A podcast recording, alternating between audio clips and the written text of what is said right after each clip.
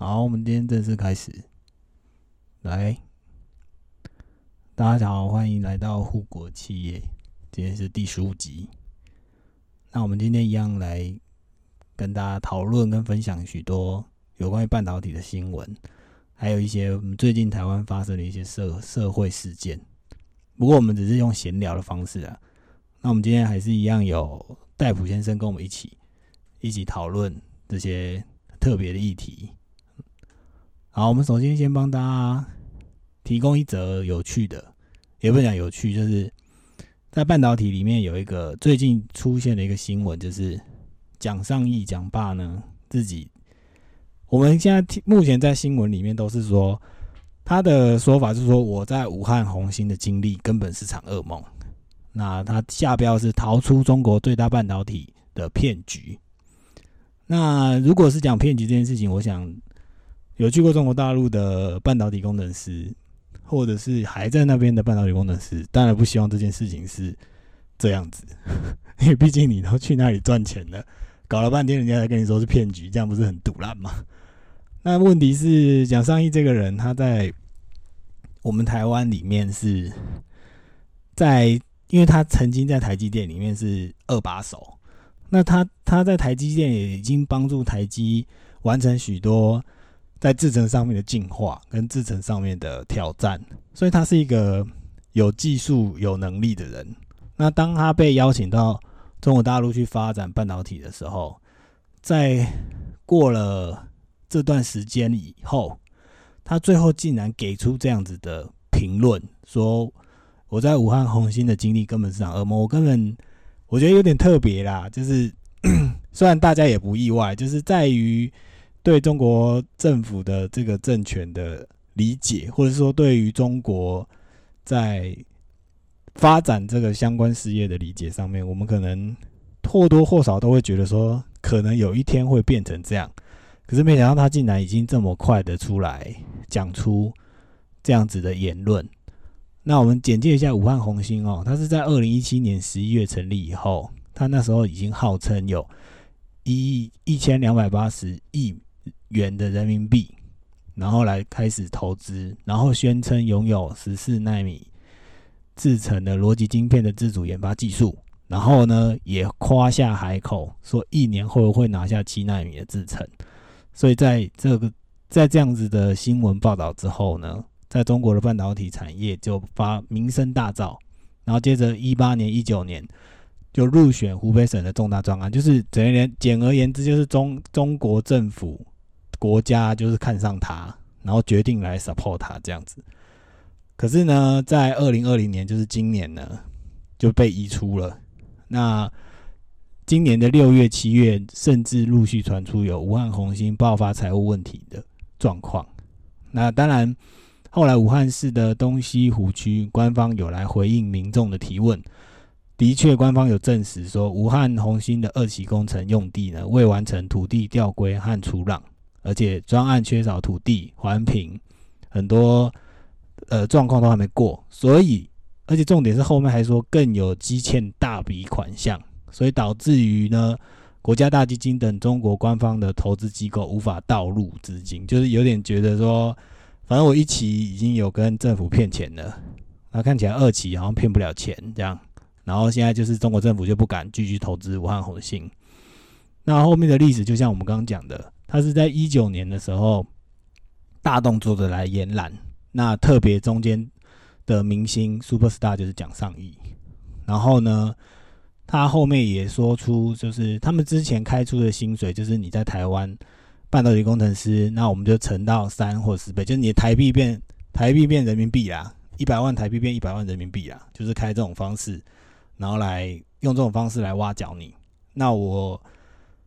嗯，本身有了解到一些朋友、一些半导体的同事，的确是因为这样子，然后愿意前往呃武汉红星来工作这样子。对，好，那接下来就是后面有讲一些蒋尚义，他在一九年他出出任了武汉红星的执行长，然后呢，他是他那时候是先讲说他不和台积竞争，他是说基于这样子的前提呢。然后来带领这个中国的半导体，然后后来接着到了二零二零年，哦，不过也不过才一年多，他马上就提出了，就说啊，就是他就自己先先闪了，所以接着就像我们的新闻的下标一样，就说蒋尚义他自己说，我在武汉红红星的经历根本是一场噩梦，对，所以就只能说。我们身为半导体人，然后再看蒋尚义的蒋爸，大家都叫他蒋爸。蒋爸这个状况，就是只能说他是赔上了名誉啊，因为大家都觉得你去中国大陆，其实中国大陆整个风气跟那个人文水准，以及许多地方都需要调整。而啊，半导体又是就是我们前面几集都有跟大家分享过，就是它不是那种一步登天就可以到位的，它很需要很多很多道。很多道新，很多道制程，然后每一道制程你都要有专业的人，然后除了专业人之外，是这每一道制程你都还要能够成功良率啊，或者是很多良率电信很多，在每一道制程它都有它自己应该要达到的 spec，那都不是你说你把人人偷过去，然后机台买来就可以做出来，这都需要很大的时间，对，所以我在这边只能跟。只能对这个新闻就只能觉得啊，就是一个愿打一个愿挨，就是基本上中国大陆就是愿意出钱，那你愿意去，那你就要承受这样接下来的后果。好，然后下一个呢是我们今年前几天的新闻啊，那这个新闻很白痴，不过知道人就知道，应该说也炒的蛮大的，就是台积电它加薪两成。可是基基本上呢，在 PDD 上面呢，很多众多优秀的网友已经帮大家解析过了哈，就是基本上它没有变，它只是把你的每个每年的分红，然后平均转嫁到你的月薪上去。那有些人可能会觉得说，它就是你以前不一定，比如说你每每到年终的时候，你可能是。比如说，你薪水是可以拿到六个月的薪水，那现在就是说，他把这六个月的薪水呢，平均加到你的月薪里，所以就是你的月薪看起来就是变得非常的惊人，可实际上你的那个 bonus 就是变少，所以说这个到底是不是呃，到底是不是说是一个好的加薪方法？其实说实在的，身在台积里面的人。我我们也有一些朋友在台积，他就说啊，这个就只是把 A 的钱移到 B，把 A 地方的钱移到 B 地方，这根本就没有加薪的意思，只是你每个月你能够控制的钱变多了，就听起来很爽啊。就是说啊，你有没有可能每年买东西可能就是啊，应该要问你自己啊，你喜欢一次领一大笔，还是你喜欢每天领一点？对，看你是要选择哪一条路。对，呃，那个戴夫先生不断点头。你是有什么想法？就是大家这个老板都爱这样骗呢？嗯，其实就回到你个人的理财消费习惯啦。我觉得整体来讲的话，的确，如果他们本身在那个产业里面的话，可能就不会差太多。个人上是不会差太多了。当然，你说对于整体公司上面会不会有其他的影响？基本上可能会，或许会有一些可能细部在人事薪资上面的影响什么之类的。但对于对于实际在里面工作的人而言，可能就像你刚刚提到你朋友他们讲，基本上差异不大。那只是外面人听起来会很羡慕，大概是这个样子，对啊。好，那我们在那个 PPT 里面有一个优秀的网友帮大家整理了一下，他就解释了一下，他就说，基本上呢，有人在回文是说啊，到底薪资会不会影响到毛利率？就是如果你今天是台积电的股东，那我的我的好兄弟戴普先生，他现在也是台积电的股东了，不过他是奈米户，不过基本上会不会影响到他呢？实际上是不会的，因为他有写一个公式给大家，我这边正好给大家念一下。他说：“营收减掉生产成本呢，就等于你的毛利。那你的毛利再减掉你的营业成本，那就是你的营业利率。营业呃营业利益，那营业利益呢，再加减你的业外收入，等于你的税前的净利。税前净利再减到税，就是你的净利。好，那这个净利呢，才是再除以你的股数，就等于你们的 EPS。就是哦，重点是每个玩玩股票的人就会说啊，那个台积电的 EPS 今年配多少块啊，多少钱呐？就是他前他是经过这上面这些这些公式，然后来换算成的。好啦，然后重点就来了，到底我们的人员薪资会不会影响到我们的毛利？那答案是会。那因为工厂端的人员薪资呢，会属于生产成本，所以它就是在最前面，就是营收减掉生产成本的这一块。那你的生产成本变大了呢，表示你的毛利就降低。好，那后面他有在帮大家解释，他说属于基本上工厂端的人员薪资是属于生产成本，那是影响毛利、毛利跟毛利率。那属于销售管理、研发端的会放在营业成本。代表营业利益和营业利益率，所以一般来说，投资公司会希望一家公司的毛利率很高，那代表你的产品很有竞争力，可以告定高定价，就是你卖出去的东西就可以很贵，那这个就会产生出你的营业利益。那营业利益可以，可是他后面就解说，营业利益如果可以低，就也表示你们的公司呢愿意投入更多的资金来做研发。好，那基本上这个是公开资料。台积的那个研发是非常惊人的，这个我们大家在，它之所以现在会成为那个世界第一的话，不是没有道理。那台积它在工厂端的薪资呢，目前是五百八十五亿，那销管的研究经费呢是三百八十亿，所以他后面也写说啊，其实其实很多企业呢会在这边把薪资挪动到销管研去，就是把你们的钱、员工的钱移到研发去。然后能够让那个财务报表看起来很屌，就说哦，原来这间公司都花很多钱在研发上面。可是，在对于台积而言，因为它是一把手，所以他没有办法，他没有办法灌做这种很灌水的行动，所以就变成他的财财报是完全遵照会计的原则。所以说，这也是让全世界都愿意相信台积，就是说，OK，你除了做到世界第一之外，你的账目也是世界第一，就是你是照规定来。你也不会在那边偷一一账这样子。好，然后最后一个问题就是说，那这一次的薪资调调整呢，会不会影响财报的毛利率跟营业利益率呢？答案是不会。最后的状况是不会，就是因为呢，我们刚刚解释了，就是他在零八零九年之后呢，费用分红化之后呢，这些分红的会计科目呢，就已经登记到费用那边去，就是它移到移到另外一端去了。所以，疑薪只是在同一个会计科目下面，那薪资跟分红两人的数字就是互增减，也就是你薪资变高，分红就变少啦。简单来讲，你整个一百万还是没有少，还不是没有变呐？只是原本是说你每个月领领十呃领五万，然后一年六十，然后 bonus 给你四十，那现在变成你可能一个月变成七万，然后 bonus 呢变成十六。这样子，七乘十二呢，再加十六也是等于一百。那以前是五乘十二再加四十也是一百，对，所以基本上没变。所以难怪，一开始一开始的时候，有些人搞不清楚，以为说哇靠，台积多屌又多屌。可是如果你问里面的人，他就说干没差，我只是 我只是一次领完，跟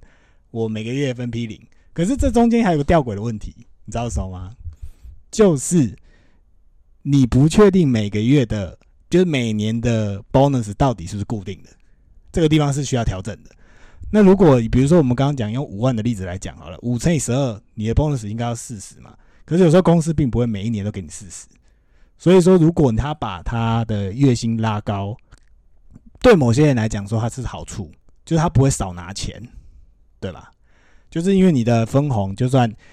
比如说如果他变成五万变成七万，那七乘以十二是八十四。那这个分红十六万，就算他少拿了一点，也不会影响到他，它还是会比之前一种算法来的多，对，所以这总体来讲还是一样，还是一样没有差的，只是说就是看当中的人啊，就是以前那种什么朝三暮四的概念，就反正总体是不会变的，然后只是就是在那边移动而已。好，那这是台积呢，这次在我们台湾发出了这个加薪两加薪两成的这个新闻。但实际上就是感觉像是一个噱头啦，就是来炒个新闻这样，然后让大家能够认真的看待，哎，稍微能够羡慕一下台积电，就是啊，好像又变得很对。然后后面还有一个新闻，就是最近有一个台积的工程师自己出来讲说，哎，年薪破百万，然后台积工程师打破沉默，他说只会做到三十五岁。好，这是另外一个问题，就是呢，它里面有讲啊，就是说这个发文的人呢，就是我前面一开始第一集讲说一日设备、终身设备这个问题。如果你今天加到台半导体业，你只是做设备的话，那你很容易有倦怠的感觉。就你可能前面可能薪水领的很好，可是实际上你做的事情很容易一成不变。然后重点是你还要值班，那你值班你要想哦，正所谓十万青年十万干，就是你的肝的期限大概就是三十五岁前，真的就是你的体力还可以跟年轻人一搏，可是到了后面你就是真的没力了，所以你的身体就会越来越差。你身体越来越差之后，你又没办法转换跑道的状况底下，你继续当设备工程师，只是在台积里面当设备工程师就会相对的很很不吃香，因为你去外面你找不到其他的其他的发展，对，所以这是一个很大，应该是说，如果你在台积里面，你就是那个帮忙赚钱的人，可是你要知道你自己的未来的那个在工作的道路上面有可能是比较窄一点。不是说这个东西不好，你还是可以继续做，可是你就会相对来讲，你就会变得比较累，很容易累啦，很容易，很容易需要自我调整。对，好，可是问题是那个，在那个呃，在 P 里面当然就是有很多。很多很多干话啦，他说啊，比如说他说这个人可能一到发薪日就会忘光啦，或者说啊，他发这个文啊，本来就是希望那个大家能够回回过头来，可能想要挑战一下台积的那个管理的方法之类的。不过就是这个事情我自己来看就是见仁见智。不过对于一个社会新鲜人，当你第一个封第一份工作是台积电的时候，你存钱跟你存钱的速度会比别人快很多，这是不可否认的，对吧？就是你的，因为你的起薪就比别人高嘛。那你虽然说你花出的时间一定时间成本也比别人多，可是你得到相对应的报酬也是很明显比别人高。所以在某种程度上，在三十五岁以前，有可能这一批新进的十万青年、十万干的年轻人们，应该就是会撑住，就是你啊，反正。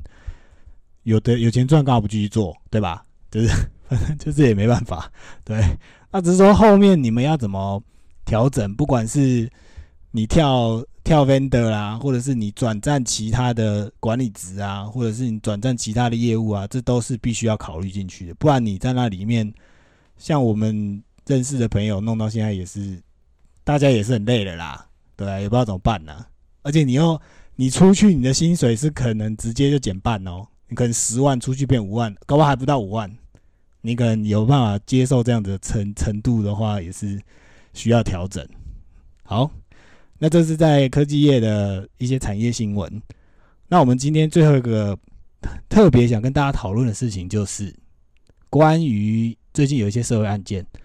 那在这个部分呢，我们那个戴普先生是相对来讲，他是一个非常专业的专家。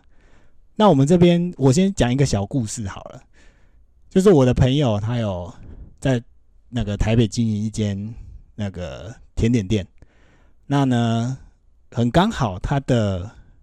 店里的工读生都刚好是台大的学生。然后最近有个工读生，听听他的那个那个表示，他就说这个工读生，因为你也知道，服务业不是每个人都适合。那这个工读生刚好他就是来店里应征 part time 的工作，那他可能做了一个多月，看起来都没有办法顺利上手，所以我的朋友就是他变得比较啊，一开始当然也是好好的跟这个工读生训练，跟他做一些调整，可是到最后发现还是真的不行，然后直到了前几天，他就是最后我我朋友还是受不了，他就还是跟这个工读生讨论说，如果你真的觉得。不适合或做的很辛苦，那你要不要考虑一下？就是接下来只是看怎么样这样。然后当天这个工读生就是手机就忘了带，然后就放在他的店里。然后之后我们就他就说他一直就是一直到晚上都找不到人。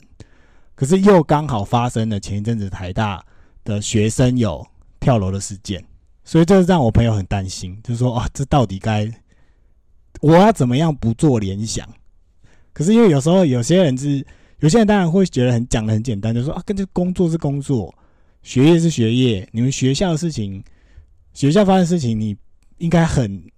你不应该带到工作场合来。可是毕竟在当时，对于我自己的理解是。他们还只是个孩子，就是他就是大学生嘛，他怎么可能切开的切的这么清楚？所以，我们今天会请戴普先生跟大家讨论一下关于说话这件事情。就是当一个老板、当一个朋友或当一个同学，你到底面对到这样子的问题的时候，我们到底该用什么样的心态？是好好的去跟他讲，或者是我们应该避而不谈，或者是我们该怎么样？那我们接下来会请戴普先生稍微跟大家聊一下。到底是要怎么样去看待这样子的状况？你指的是哪一个部分？我可能会觉得说，我会想想帮我朋友先问说，如果是那个工读生，就是他突然晚上找不到手，就是他怎么找都找不到他，可是我们又不能不去这样联想的时候，当我终于还好，最后那个工读生还是出现了，那当下我们到底是应该用什么样的心情，还是说我们应该用一个很？我不知道，就是要用很很说哦，你终于出现了，还好你没事，还是说哎，就是哎，你你就是用一个正常的方式跟他跟大家沟通就好了，或怎么样？我们不知道这个，我不知道是当一个老板吧，你就把他把他想成当一个老板，然后刚好他下面的工读生们又是发生在他的学校里面，又这么近，时间又这么近，那你很难不去联想这件事。那你觉得你应该当一个老板，他应该怎么样去面对这样？还是说你也不一定？觉得说还要怎么跟他们做沟通调整，或是怎么说话，还是说这其实是要分开来看？我觉得可能首先先回到台大的新闻啊，就是嗯，可能是说因为近期台大连续发生了应该是三起自杀的事件，哦，那所以可能就外界。的眼光来说，整个学校似乎好像在一个有点呃诡异的一个氛围下面，就是大家是不是都开始在讨论说啊，呃，是不是台大的学生压力都那么大？大家是不是好像会很担心说，会不会再有一些什么样的状况造成？因为连续的连续性的发生嘛，那可能。有些人会觉得是说，诶，他会不会是一个学习？会不会有一个模仿？会不会有一个连续性的效应这样子？那我会觉得是说，可能先就这一个部分来讲的话，好，因为呃，其实一间大学来讲，其实真的是都蛮多人的，好，所以。嗯，是是不是有有没有必要是？当然，我们呃这些新闻会是提醒我们说，可能需要针对于呃学生的学习状态跟他们的呃心理状态去做更多的一些关注跟注意这样子。好，那但仍然呢，我会觉得是说回到可能刚刚呃呃 Angus 所提到的说，诶，他。老板他的雇员是台大来的，是不是需要很在意这件事情？需需不需要稍微多注意？我会觉得是说可以，当然会能够留心，当然是好的。好，但是首先来讲的话，我我是觉得也没有必要太过度的去放大，就是说啊。今天啊，台大最近有很多自杀，然后这些是台大来的学生，那我到底应不应该跟他讲这些？我到底需不需要担心这一些？我会觉得是说，先不需要那么快的去跳到这样子一个情境里面去，好像把把这个东西变得是要非常的 如履薄冰这样子。我是觉得可能没有必要这个样子，因为毕竟一间学校这么大。除非是说今天那是他系上的同学，又或者是说他跟呃往生者剑上是有很紧密的关联系的的相关，他们有一定程度的关系。不然，其实说实在的，我是觉得没有必要到说，呃，你要到很小心的去，我到底应不应该提这件事情，或者是说，呃，我是不是要对待他比较小心呢？我是觉得这是首先这个部分，我是觉得不需要这么。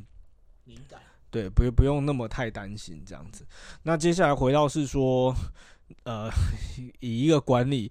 老板或是管理者，你怎么样子去跟你的下属去做沟通这件事情？其实我就是觉得是说，就是回到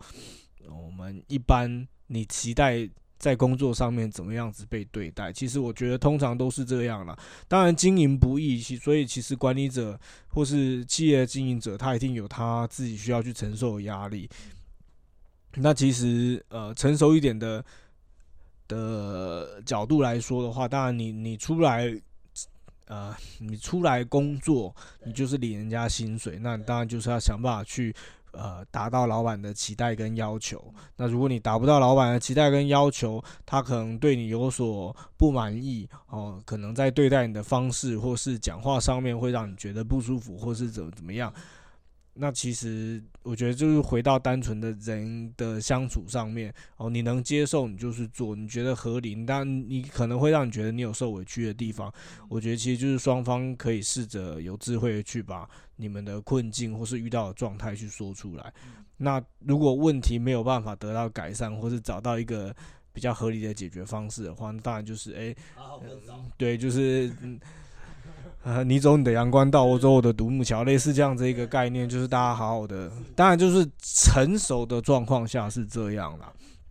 对，所以，嗯，但但如果你真的遇到一个很很敏感的，很容可能有可能，因为我面试的时候一定不会知道嘛，对我面试我怎么会知道他的人格特质是哦，他很敏感或者是怎么样？其实像我自己，因为我本身的工作也也是有需要去做人员的任用这个部分，所以其实当然以我们也以我个人自己的专业来讲的话，我们当然也会有一些呃，你面试多了久了，你知道说你要找什么样子的人，包含是说你期待这样子的工作人员要什么样子的特质。其实我觉得一个好的一般大企业来讲，HR 或者是如果真的是认真的有在认真的做。选材录用这件事情的话，他们有看中这个专业的话，其实我觉得专门在做这件工作的人，他自然会形成他在任用人上的一些 category，他会去区分说，诶，我我现在要运用这一段可能半个小时到一个小时的面试时间，我想要去关注的个人特质或是重点或是专业技能是什么？其实你必须要，呃。想办法帮自己整理出来，如何在这样有限的时间，尽可能的去观察到某一些你所期待看到的特质，或是你某一些不想要有的特质。但当然，你没有，仍然没有办法在一个小时左右的时间里面，就是完完全全的去掌握一个人是怎么样。所以，你后续在工作上面，当然以台湾的现在现况来讲，其实劳基法是没有所谓的试用期这件事情的，但是。其实我以我的做法上来讲的话，我都还是会跟来应征的人讲说，我们有这样子的一个时间。那这个试用期基本上不代表说你的薪水会比较低，其实你的薪水跟有没有过试用期是一样的哦。但是因为我我自己本身工作的产业比较特特殊一些哈，主要是对人的工作，那我会觉得人是需要被呃好好对待的。哦，跟一般产业来讲，如果我今天用错人，我公司顶多是赚不到钱，或是赔钱。好，当然这也很严重了。但是以助人工作来讲，对跟人跟人的工作来讲的话，你今天用错人，可能影响到是这个人他以后的人生。哦，可能会没有影响，可能会影响很深，所以你不会知道。但是毕竟是要对另外一个人的人生。去负一定程度的责任，所以我会觉得，呃，告诉来求职的人讲说，我们需要花比较长的时间，透过你实际的工作状态去观察你适不适合在这个职位上面。某个程度上，并不是刁难来工作的人，而是展展现出一个这是我们团队在对待人这个工作上面的态度。我觉得那是一个。嗯，价值的呈现吧，对于我们的团队来讲，所以你能够接受你就进来，你不能够接受，其实还大可你可以去找其他的工作，他们可能没有试用期，他们可能对于这一些呃，对于你的工作要求上来讲会比较宽松。哦，那我会觉得那是那是你你可以去做你的选择这样子。那在这些前提都讲完的情况之下，所以假设我遇到可能刚刚 Angus 的朋友类似的状况的话，那我会觉得你该处理的就还是要处理。当然，我们会尽可能的维持在一个比较针对工作状态，而不是你个人。我会觉得是说，有时候你去呈现这个，你要去跟人家谈这部分，其实不管怎么谈，我觉得很难去讲到不会不舒服，因为他基本上你今天要去呃告诉一个人说你不适合。绝大部分基本上，大家不会觉得这是一个中性的谈话内容，大家一定会觉得这就是一个负面的谈话内容，这样子，所以很难去避免。但是我们尽可能的，我会建议是说，在做法上面，呃，尽量不去谈一些比较模糊的，或是情绪上的，就是工作内容，呃，而是比较具体的去讨，去指出在。实际的工作状态上面的哪一些问题？嗯，我觉得就是撇除说，我今天跟你谈，之所以你不适合这个工作，不是你这个人不好，哦，是因为哪呃具体的是什么？好，那你所谓的不适合，我要告诉你具体，因为我观察到 A、B、C 这三点，啊，这是什么部分？我觉得你类似说，我举例子来讲好了，哦，你可能比较不擅长跟人有互动。哦，但是我服务业，我就是不断的需要去跟客人呃互动，然后我要，即便我今天家里或是我生活上发生很多很心烦的事情，我仍然在工作上面，我需要拿出一个非常开朗、活泼的的笑脸去应对人。那可能这是你不你所不擅长，因为你就是一个呃比较。呃，容易内敛，比较安静内又或者是说你是一个比较容易把情绪表达在脸上的人，所以这一些东西对你而言可能做起来会比较困难，就会讲这些比较具体的东西。但是不代表今天你不适合这个东工作，并不代表你这个人不好。这个必须我会觉得是说也可。如果你有担心的话，其实在去做这样子一个谈话的时候，你可以你需要可以帮着对方去做这样一个区分。你今天适不适合，跟你好不好是两回事。好像也一样，举我们的工作场域来讲的话，哦，因为助人工作有非常不同的、非常多的服务对象。哦，可能有老人，可能有小孩，可能有青少年，可能有特殊族群这样子。那你今天之所以不适合，不是你不好，也不是你专业能力不足，可能只是你跟这个族群。跟我们目前工作服务需要服务的族群来讲，你可能比较不擅长，你可能比较擅长跟老人工作，你可能不擅长跟小孩子工作，所以不代表你的专业能力不好，只是因为我们今天这边主要服务的对象是小朋友，所以你可能擅长是老人，所以或许你在老人那边你可以做得更好，你可以如鱼得水的去做。我觉得如果是今天在我的工作场域遇到类似的状况的话，我会大概是这几个方向去做啊。第一个就是，嗯，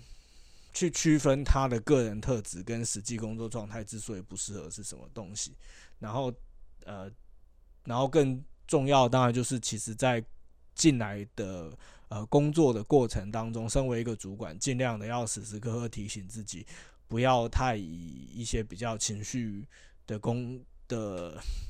言语去指责。啊，或者是去批评对方什么？我觉得就是，如果你平常一直都有提醒自己去注意这一些的话，那其实后续来讲，你比较不用太担心，就是啊，会不会对他有什么不好的影响？可是有些时候比本来就难啦，因为每个人对这些事情的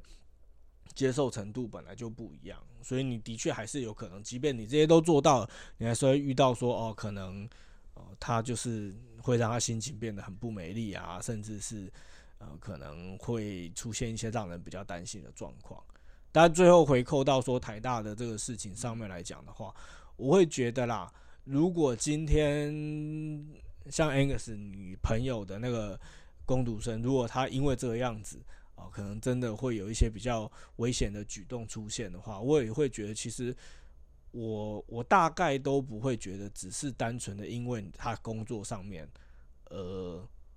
让他进入这样子一个状态，也就是说，我比较多还会觉是觉得，我觉得那是一个整体的生活状态。除非说他今天的工作，他这个工作就是他生活的全部，占了他所有的重心，那你可能会，嗯，你可能可以说，哦，他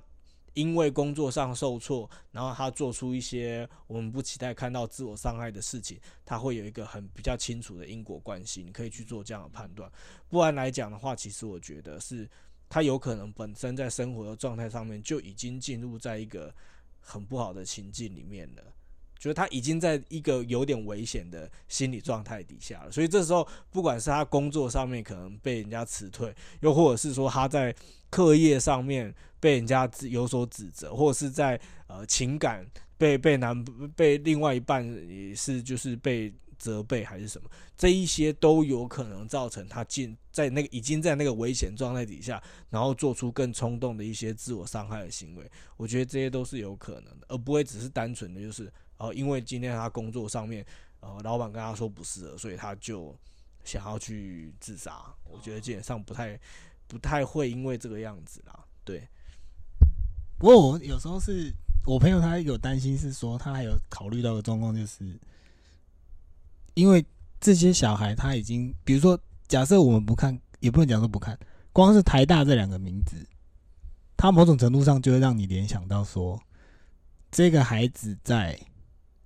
同年龄或同学年的高中生，当大学转大学生的这个状况底下，他们是属于前段班，他们是属于会读书、聪明的那一群。然后我们有时候会害怕说，这些人有时候也不是说这些这些孩子有时候会某种程度上会带着说，因为我已经是聪明的孩子或聪明的人，照理讲做这些事情对我也应该很简单。或者是他们抱持着太简单的心情来面对工作这件事，然后实际上的社会的现实并不是如他们预期，然后我们有时候会特别也害怕出最害怕说这种小孩出现，就是他带着某种自以为是的心态来到这个地方。当然，我我本身自己不是一个会读书的人，所以我我不太能够确定他们是不是每个都这样的。可是我们也知道说，有些孩子他的确是很。很努力型，就是一步一脚印上来的。可是也真的是有那种天才型的孩子出现，然后你看他做服务业，或者是他来打工，你就可以感受出那个差异。就是哎，你跟他教一遍事情，even 他因为工读生的工作时间并不是固定的，他可能两个礼呃一个礼拜可能来个一两天，然后接下来又过了一段很长时间，然后再来一两天。可是在这时间里面，他都完全不会忘记你跟他交代过的细节。就是你跟他讲说你应该遵守什么什么什么，他都会记得，然后他就是当下就可以表现出非常的很厉害，就是啊，他都没有忘记老板交代的事情，就是所以某些时候，我觉得我朋友有时候会会也会觉得说，那既然你们都是台大的，那你们应该也做得到吧？或者是有时候老板会抱着这种心态啦，对啊，可是实际上并不是真的是这样。那我也怕这些小孩子来的时候，他也觉得自己应该做得到成那样，可是实际上就是做不到。然后他就是原本在学校里面可能是个会念书的孩子，结果来这个地方就被老板骂到说，也不是骂，就是说会被老板就是像你刚刚讲的，就是说出你做不好的各个地方，然后可能你会去理解。如果讲好听一点，他的心理状况够健够健康，他可能就知道，OK，好，我不适合这件事，那就算了。可是有时候并不是，就像你讲，可能虽然不一定是代表他们的全部，可是如果那个自尊心给他的压力是说，我怎么会做不好？我都已经可以念台大了，我怎么这种事情我怎么做不好？或者就是这种心态，我们有时候也会会有一点担心，或者是说我们有时候会有点期待，就是你来的时候你应该要做成怎么样？对，就我我觉得我朋友有时候会这样，可我不知道是不是他的问题。也比较难呐，这本来就是个人的。其实说穿了，这逻辑上面，其实你冷静下来去想，它本来就不合理。我的意思是说，我我都已经练到台大，有什么是我做不到的？有很多事情你是做不到的。对，所以其实是你自己认知上面，我觉得有没有去，就是嗯。陷入那样子的一个盲点啦，就是你会觉得是说，当然可能人生一直以来都很顺遂的情况底下，你会比较难去接受说，哦，我有为什么有一些事情我没有办法做？其实就像我觉得，呃，高学历的大学生不见得有办法去做便利商店啊。其实以国外来讲，诶，台湾的便利商店店员是很厉害的，又可以收件，又可以泡咖啡，又可以帮你热食物，又可以做就是很多的事情。那不见得是能他有办法做啊，哦，或者是说工地，哦，甚至是呃务农，其实有太多的事情，不是说因为对，不是说你会念书你就一定会，或者我就一定学得起来。哦，那所以本来就应该去放下这样子的一个，我觉得不是太合逻符合逻辑的一个认知啦。那你如果一直陷在这样子里面的话，当然你真的很有可能会遇到在某一些情境之下，真的会去让自己很容易就陷入到一个很钻牛角尖的状态，然后反而卡住这样子。与其是这个样子的话，我觉得迟早都应该要。找到方法去调整跟学习这件事情啊，对啊。好，那刚好因为在最后我们有调讨有讨论到说，因为你会读书跟出社会其实有时候真的是两回事，不能混为一谈。那护国企业也就是跟大家介绍一下，就是说不管是各各个行业都在台湾里面都是需要大家花心思，然后去试看看。到底什么样的产业跟什么样的工作是比较符合符合你自己的需求跟想象？不过我知道这个很不容易，因为有些大学生最近有些人也是说出来，大学生什么毕业找不到工作什么，这都还是会有。可是还是期望就是说，可以在嗯，不管是不是大学打工，或者是你现在已经出社会，那就是试着去体验看看，去理解看看到底自己。真真正想要做的事情或适合做的事情是哪些？好，那今天就先这样啦，谢谢大家，拜。